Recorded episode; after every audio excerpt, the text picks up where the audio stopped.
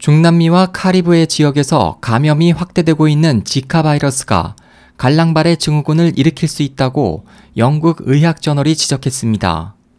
그간 지카 바이러스는 임산부가 감염될 경우 태아가 소두증에 걸릴 위험이 있지만 그 외의 사람들은 감염되어도 심각한 증상이 나타나지 않는 것으로 알려져 왔습니다. 그러나 최근 전문가들은 지카 바이러스가 갈랑발의 증후군을 일으킬 수 있음이 확인됐다고 밝혔습니다.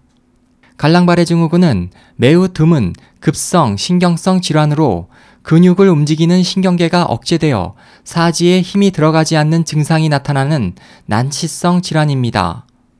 AFP 통신에 따르면 지난 2013년부터 2014년에 걸쳐 폴리네시아에서 지카 바이러스가 유행했을 당시 갈랑발의 증후군 발병자가 급증해 양자 간 관련성에 대한 조사가 진행됐습니다.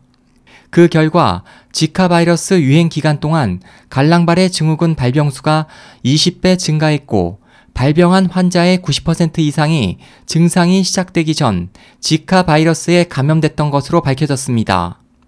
영국 의학저널 랜시스에 게재된 한 연구 보고에 따르면 현지 갈랑발의 증후군 환자의 혈액을 조사한 결과 지카 바이러스가 이 증후군의 발병 원인 중 하나인 것으로 처음 입증됐습니다.